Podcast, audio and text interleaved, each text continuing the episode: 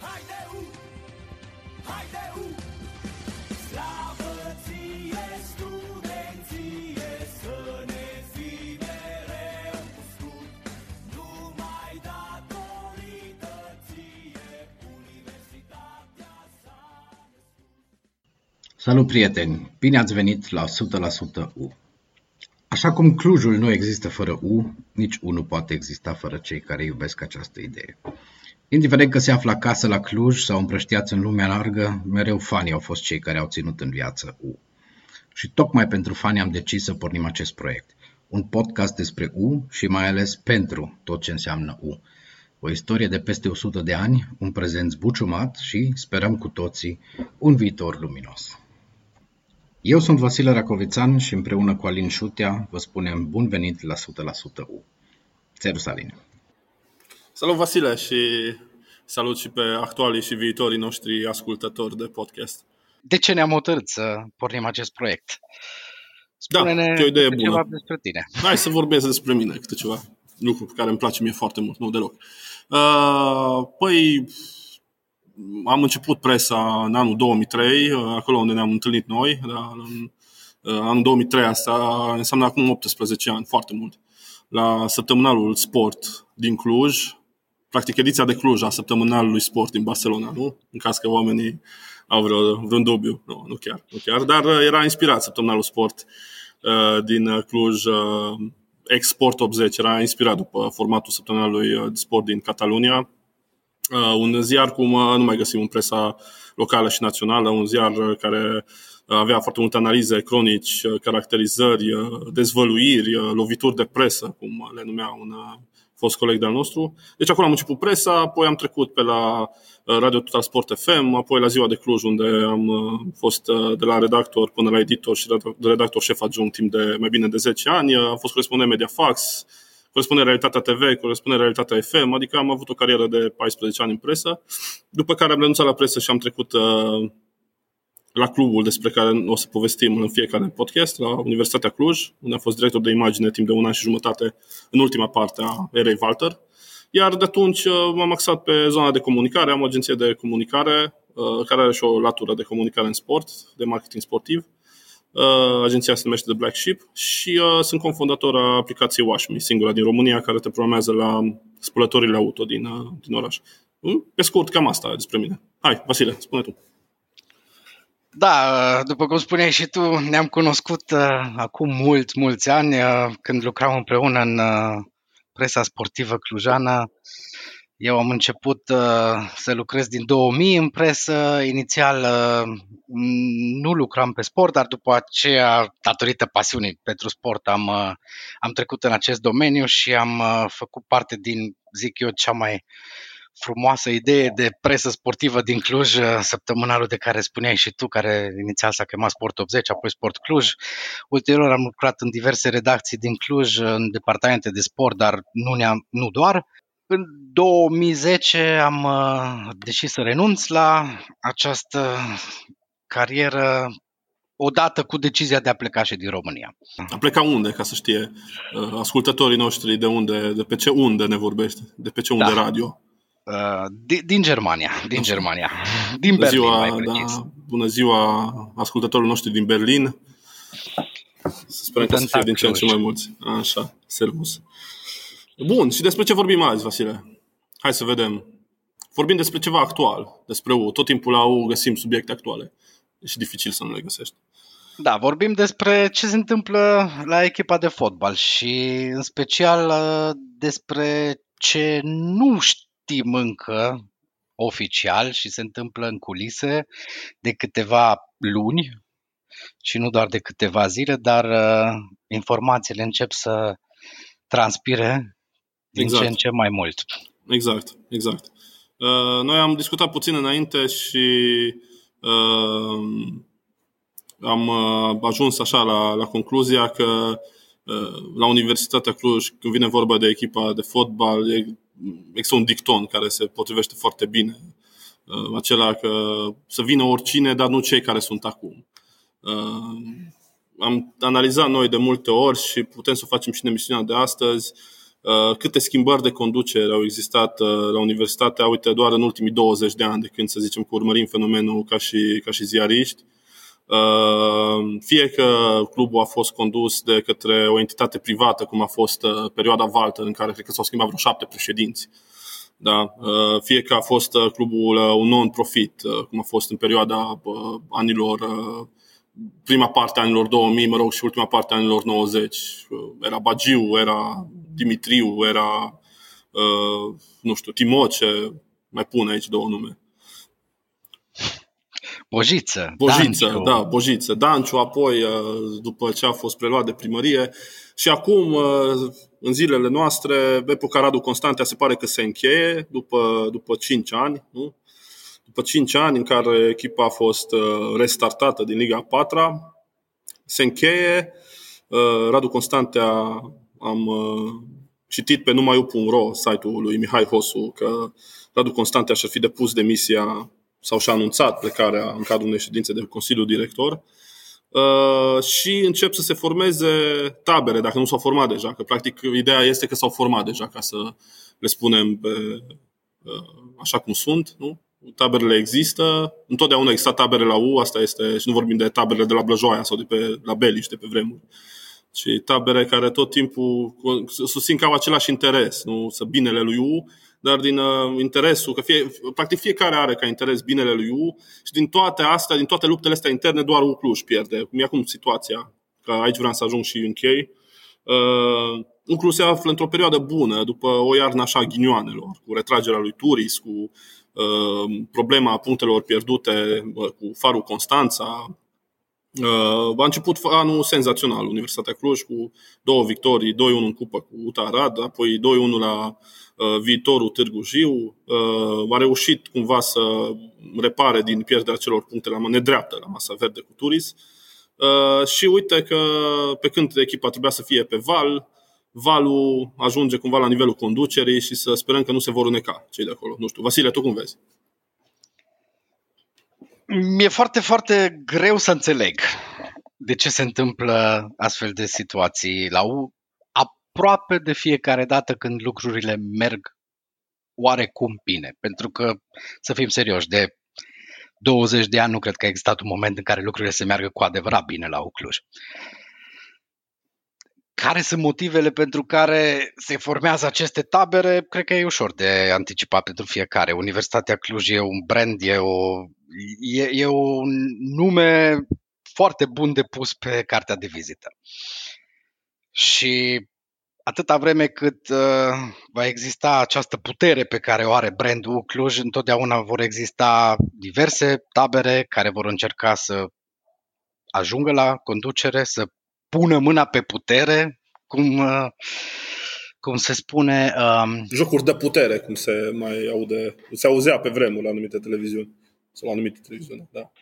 Scuze. Da, da, da, într-adevăr. Um, și ca să revin, nu, nu, înțeleg, nu înțeleg de ce. Și nu înțeleg uh, de ce acum, dar citind... Uh, În ultimele zile informațiile apărute, cum spuneai tu, și pe Numai U, și pe site-ul Liga doi punct ro și uh, acum câteva minute chiar uh, în comunicatul de presă al uh, suporterilor, uh, situația începe să devină cât de cât clară. Uh, și anume, există o echipă, se pare, formată în principal din foști, foști jucători care își doresc să se implice la Universitatea Cluj și care au simțit, se pare că acest moment e cel mai bun pentru a se implica cu adevărat, odată cu retragerea lui Radu Constantea.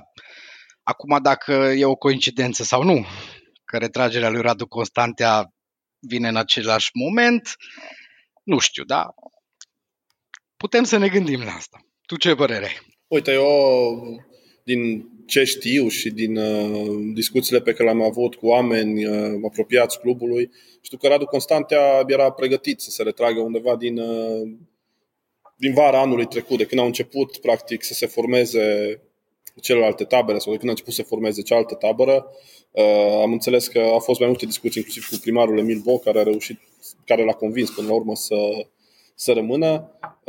Din punctul meu de vedere, marea greșeală pe care au făcut-o, pe care a făcut-o actuala conducere pe plan sportiv în acest sezon a fost menținerea lui Adrian Falub, spre exemplu, la conducerea echipei tehnice la începutul sezonului, pentru că dacă echipa nu ar fi avut acest start prost de sezon, pentru că a avut un start foarte prost de sezon, până la venirea lui Enache pierduse oarecum contactul cu primele locuri, Craiova o luase mult înainte.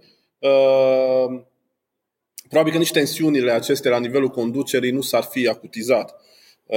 Bine, a fost și un sezon, din punctul meu de vedere, așa plin de ghinioane, pentru că pe lângă cele două lucruri despre care povesteam, retragerea celor de la Turis și Uh, meciul pierdut sau încă, mă rog, nu, amenințarea unei, unei înfrângeri la masa verde cu Farul Constanța, știm foarte bine, speța n-a rost să mai trecem prin ea.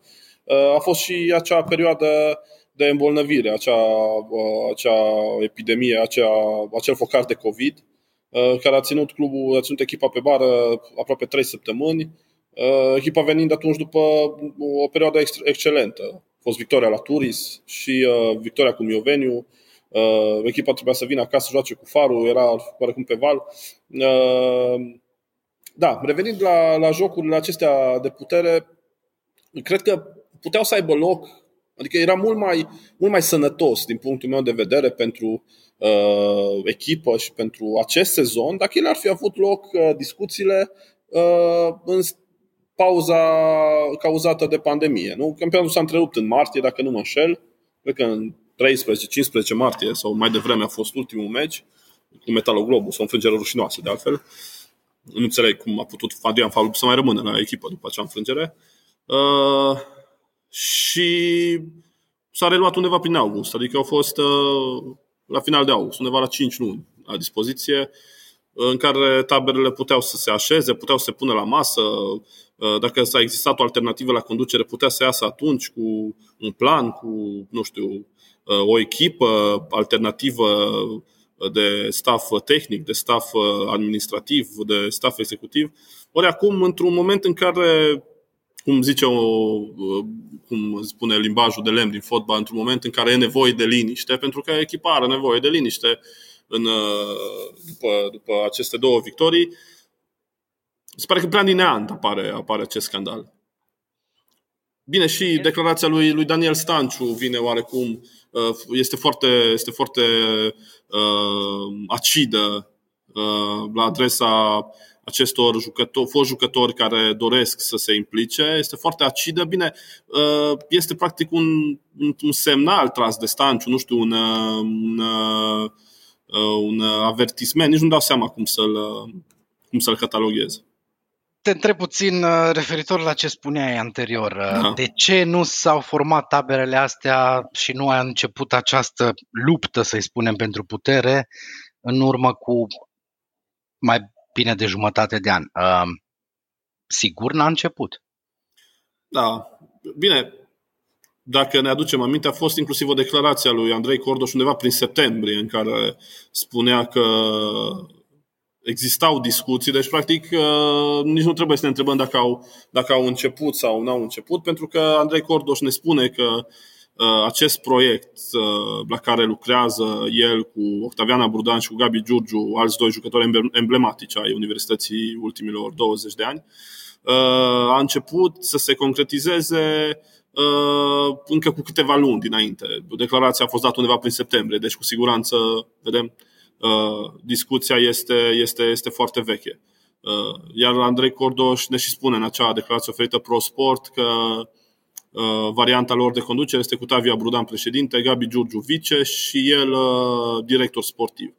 Uh, a existat această, această declarație a lui Cordoș atunci, însă de acolo nu s-a întâmplat, uh, nu s-a întâmplat nimic. Acum rămâne de văzută. Uh, A fost o întâlnire cu primarul Emil Boc, practic să spunem și lucrurile pe șleau.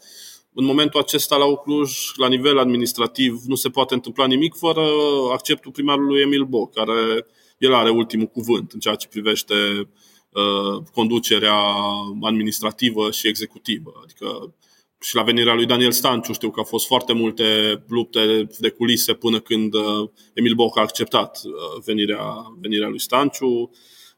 La fel a fost și acea conducere bicefală pe care tot Emil Boc a, a, a impus-o oarecum și a, țin, a încercat să o țină în frâu între Radu Constantea și Cosmin Irimieș, unde erau într-adevăr foarte multe animozități care au fost și făcute publice câteva, câteva luni mai târziu după plecarea lui Cosmin Irimieș din, din club.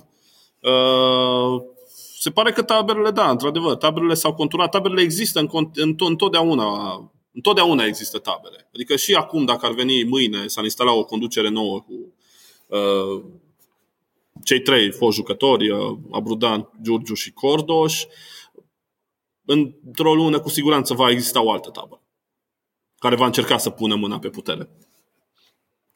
Vorbeai uh, despre cei trei, Giurgiu, Abrudan. Aici citeam doar Cordoș. O, o declarație um, da, lui, a lui Cordoș. De. Da, între timp pe lista aceasta au mai apărut alte două nume, George Florescu și Dorin Goga. Ultimii doi jucători care practic au părăsit, exact, de bunăvoie sau nu, asta e altă poveste, lotul universității în ultimele luni. Poate asta să fi fost motivul pentru care, să zicem, s-a activat această luptă acum. Da, mai ales că plecarea lui Goga oarecum a surprins, deși el va juca destul de puțin în, în turul de campionat, mă rog, turul de campionat, în prima parte a campionatului acesta ciudat, fără, fără tur și retur, în prima parte a campionatului a jucat destul de puțin până întreruperea de iarnă.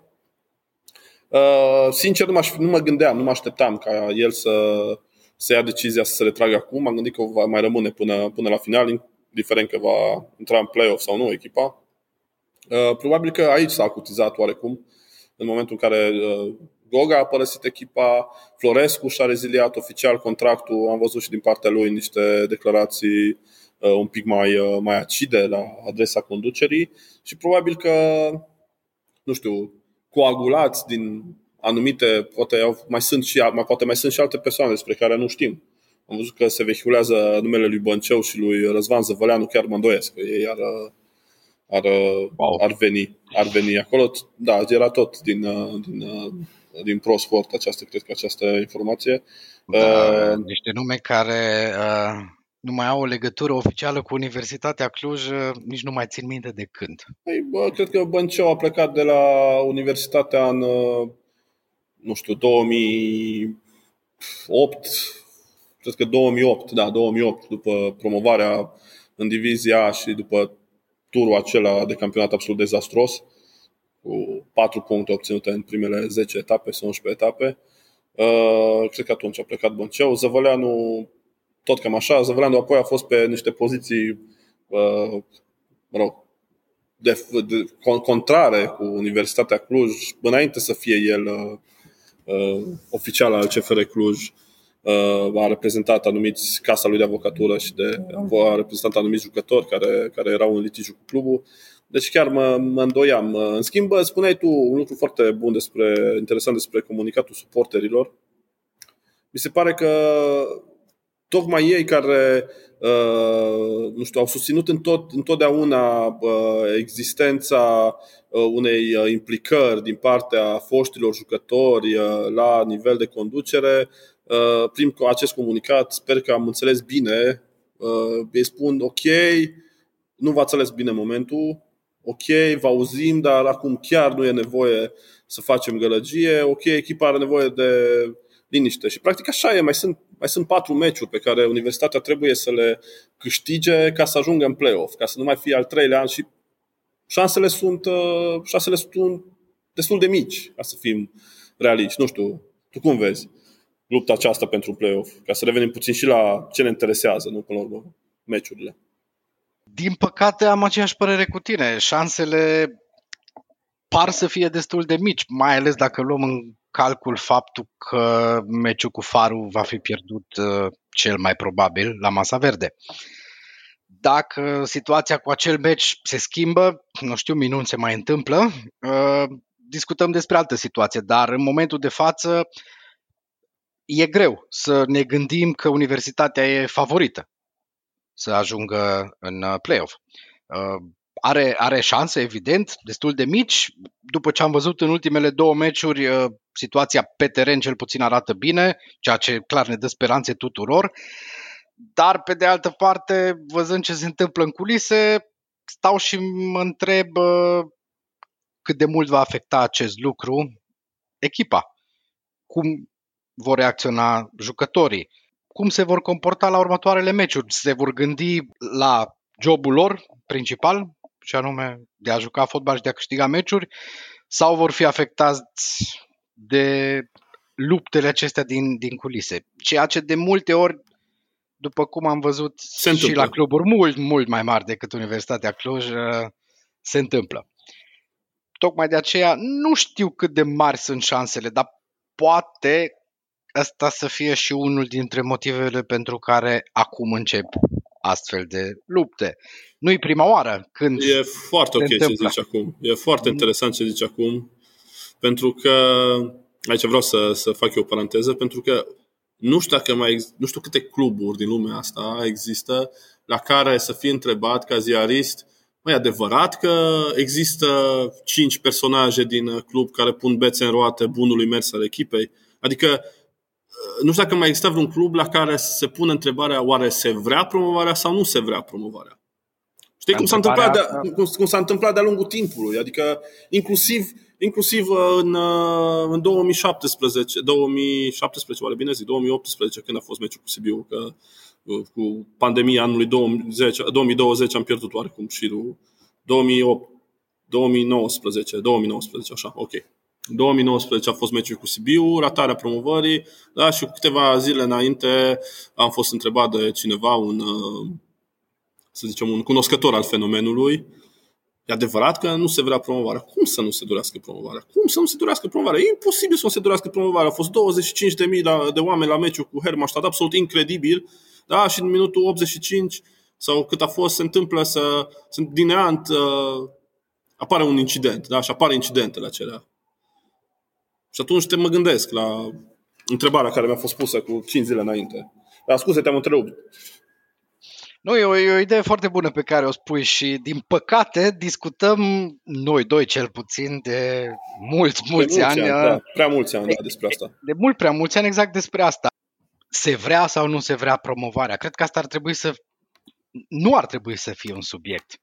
Da. E, un, e o non-discuție până la urmă. Evident, nu pot să-mi imaginez, sincer, că Universitatea Cluj nu vrea promovarea, că există anumite persoane care probabil au alte interese. Există în orice organizație, nu, nu doar clubul de fotbal, Universitatea Cluj nu e excepție aici. Dar, general vorbind, să nu se dorească atingerea unui obiectiv, cum e promovarea, nu pot imagina, pentru că, hai să fim serioși, asta înseamnă mult mai mulți bani, înseamnă o imagine mult mai bună pe plan național, eventual internațional, cine știe ce, ce succese sportive urmează. Exact. E imposibil să cred că, că principalul obiectiv e nepromovarea, indiferent cine ar fi la conducerea universității. Exact, și dacă ne uităm inclusiv la uh, zona de, de marketing și atragerea sponsorilor, care a funcționat foarte bine, cred că este pentru prima dată în ultimii foarte mulți ani în care universitatea este susținută de un grup de branduri locale, de companii locale de succes, mă rog, să le spune companii locale de succes, e asta o sintagmă de asta de lemn, așa? Adică Universitatea Cluj a reușit să coaguleze o comunitate în jurul ei, să coaguleze companiile, mai multe companii puternice care, evident, probabil că și-au condiționat și susținerea lor viitoare de obținerea unei performanțe. Adică în momentul în care echipa promovează, bănuiesc că cresc și contractele sponsorizare. Așa că ce motiv ar avea cineva să nu își dorească ca universitatea să promoveze? Mai ales dacă te și consideri un mare suporter, cel mai mare suporter, suporter adevărat. Uite, altă chestie pe care vreau să discutăm într-o, într-o emisiune. Ce înseamnă suporter adevărat? Uite, trebuie să notăm tema asta. Ce înseamnă suporter da. adevărat și mai puțin adevărat?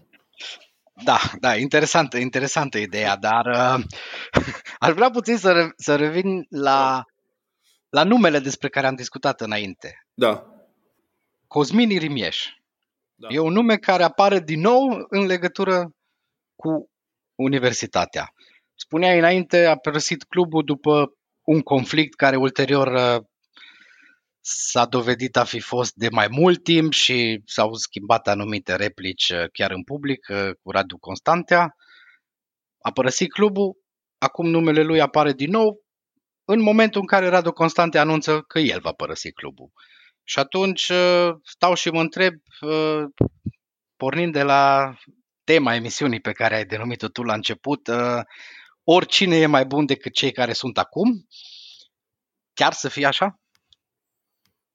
Nu știu. Nu știu. Ideea este că tipul acesta de, de uh, atitudine față de conducere, față de conducerea care există în acel moment, uh, se perpetuează. Adică mie, mie mi se pare, la ce am urmărit și na, cred că am urmărit cu mare atenție fenomenul, mai ales până în, ultim, în urmă cu puțin timp, cu câțiva ani, uh, mi se pare că tot timpul uh, conducerea, oamenii care au fost în acel moment la conducerea clubului au fost considerați inferiori unei alternative. Asta s-a întâmplat și în perioada Walter, că acolo s-au schimbat foarte mulți, foarte mulți conducători. S-a întâmplat și după aceea, apropo de, vorbeam mai devreme de conducerea aceea bicefală, Radu Constantea, Cosmin Irimieș, apoi a rămas doar Cosmin Irimieș, Radu Constantea oarecum a trecut în, în plan secund, a evitat să se mai implice, a plecat Cosmin Irimieș. Nu știu dacă se află și el acum printre, există undeva, citeam că și el ar, ar, s-ar implica în această conducere alternativă, această viitoare conducere. Până la urmă, până la urmă e nevoie ca oamenii care performează cu adevărat să fie lăsați în pace, din punctul meu de vedere. Adică dacă ai o conducere care este stabilă, de ce trebuie să se formeze din nou grupuri și grupulețe care să, să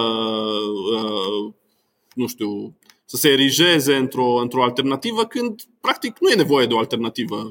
Echipa funcționează, echipa funcționează bine. Nu vorbesc că acum este așa sau... Dar de-a lungul timpului au fost foarte multe situații în care echipa efectiv funcționa foarte bine. Nu știu, la nivel managerial se luau niște decizii ok, fără greșeli flagrante, da, dar tensiunile, tensiunile existau. Adică și când existau, tensiunile erau la același nivel și când echipa se bătea pentru cupele europene, în cea mai bună perioadă a, lui, a, managementului, a managementului Walter, da? Și aceleași discuții și aceleași tensiuni existau și când echipa se bătea pentru evitarea retrogradării în divizia C. Până la urmă, asta, asta caracterizează ultimii, ultimii douăzeci de ani de management al, al Universității Cluj, alternanța la putere.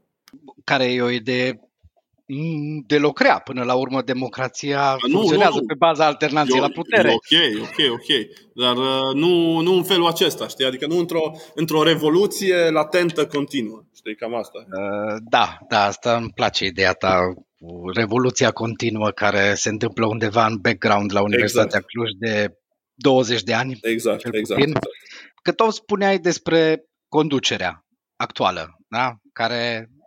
E bună, e rea, nu-i, nu-i momentul, cred, să decidem noi acum în zece minute dacă, dacă e o conducere care și-a făcut treaba, nu și-a făcut treaba. În orice caz e o conducere contestată de suporteri, asta știm cu toți, în special persoana lui Daniel Stanciu, da. Trecutul său la C F R nu-l recomandă niciunui suporter, dar...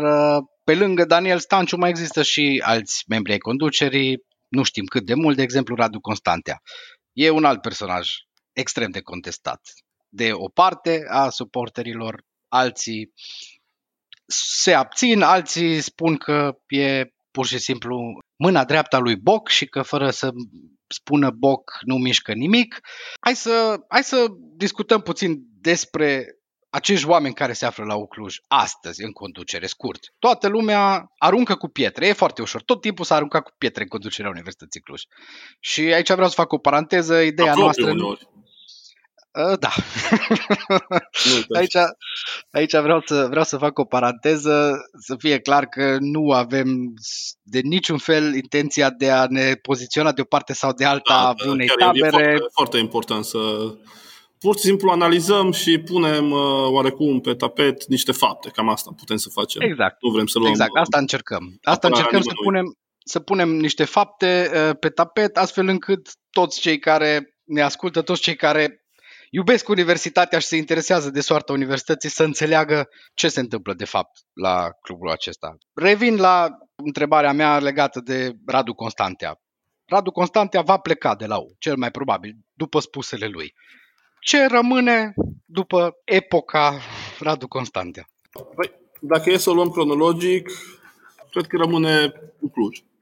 Pentru că Radu Constantea, cum ziceai tu, foarte contestat în acest moment, deși din punctul meu de vedere pe nedrept, din multe, puncte, din, din, din multe perspective.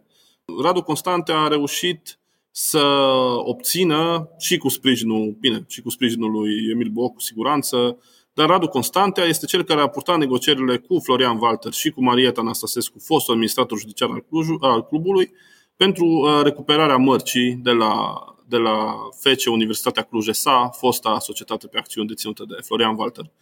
Pentru că dacă Constantea nu reușea să recupereze această marcă, să recupereze, să recupereze marca, Universitatea Cluj era în acea situație în care a fost și în care se află foarte multe cluburi de tradiție care n-au reușit să-și recupereze mărcile de la fostele societăți, care au reușit să-și recupereze doar după foarte mulți ani, prin procese și ajungând la licitații.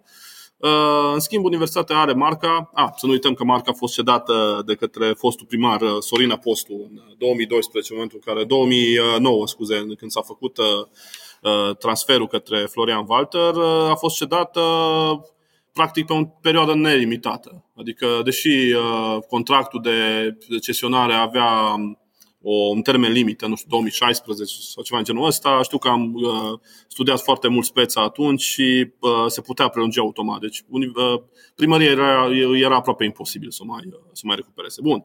Deci Constantea a făcut toată lucrul acesta. Apoi s-a zbătut și a construit noua entitate pe care a reușit să o aducă din, împreună cu Ioan Ovidiu Sabău, să nu uităm, da? A reușit să o ducă din Liga a patra până în Liga a doua la un gol de promovarea în divizia. Cam acolo, din punctul meu de vedere, cam astea sunt principalele repere, da? Recuperarea mărcii, înființarea noi societăți și uh, meciul cu Hermannstadt pierdut la acel baraj de chiar foarte mare tristețe și uh, tristă amintire, da? Uh, la limită. Practic acolo s-a S-a, s-a întrerupt, pentru că în acel moment cealaltă tabără, da, a preluat puterea și a zis ok, ce ați făcut voi până acum, Constantea Irimieș, Constantea Sabău, ok, Lobonț. Ah, și o altă, un lucru pe care îl aș reproșa a fost faptul că a aprobat și a marșat pe, acel, pe experimentul Bogdan Lobonț, care dincolo de faptul că Bogdan Lobonț poate să fie un mega antrenor, poate să fie, nu știu, poate să ajungă un super tactician, dar oricum ai fi luat-o, a fost un experiment care până la urmă a fost eșuat. Cealaltă variantă era Laszlo Balin, care era un antrenor mult mai obișnuit cu Liga a doua și, mă rog, avea câțiva ani în spate de antrenorat. Dar practic astea sunt reperele perioadei Constantea și, dacă vrei, și acest sezon, cred că, inclusiv aducerea lui Stanciu. Uite, eu, de exemplu, am, fost, am văzut cu ochi bun venirea lui Daniel Stanciu, dincolo de faptul că a fost uh, oficial al C F R-ului, dar uh, și ca și uh, transferul de jucători, uh, și inclusiv prin uh, venirea lui Enache, cred că a făcut niște, niște mutări uh, bune. Așa. La, dacă le vrei, la un nivel destul de superficial vorbind. Că ai mai spus de Daniel Stanciu și cu asta cred că putem să încheiem discuția noastră de astăzi. Uh, după ce Radu Constantea va părăsi clubul, te aștepți ca următorul să fie Daniel Stanciu? Cel mai probabil, dacă va exista o nouă echipă de conducere, cu siguranță viitorul președinte își va aduce omul de fotbal cu care va dori să lucreze și sunt șanse mari ca acesta să nu fie Daniel Stanciu. Bine, aici eu zic că depind foarte multe de, de rezultatele care vor fi în perioada următoare. Eu zic că la Universitatea Cluj niciodată nu e nimic jucat, decât atunci când cineva se urcă în mașină și pleacă acasă. Știi, ca și nemții care se urcă în autocar și pleacă acasă, acasă. Cineva trebuie să urce în mașină sau în taxi să plece acasă. Să vedem, da, eu, eu zic să mai așteptăm puțin înainte să dăm verdicte. Da, cu siguranță. Eu zic că totuși poate e momentul să ne urcăm în mașină și să plecăm acasă, să nu-i plictisim pe ascultători. Da, da. Uh, oricum, uh, o să revenim asupra subiectului în săptămânile următoare, pentru că o să Așa revenim și asupra subiectului și o să revenim și cu invitați, nu? Cine dorește să ni se alăture discuției, suporteri, oficiali, antrenori, sunt bineveniți, pentru că este un podcast, o discuție despre U și, nu știu, pătura aceasta a universității este formată din foarte multe straturi, așa că oricine este binevenit, nu? Deci putem să le profintem ascultătorilor că vom avea și niște invitați interesanți. Cam asta era. Cu, sigur, cu siguranță vom avea săptămâna viitoare. O să ne auzim din nou. Nu știm încă alături de care invitat. Rămâne de văzut cum se mai da. dezvoltă situația de la universitatea. În orice caz, Alin, o după masă plăcută. La fel, la fel și ție și la fel și ascultătorilor noștri. Ne auzim cu bine. Să ne auzim cu bine. Haideu! Haideu!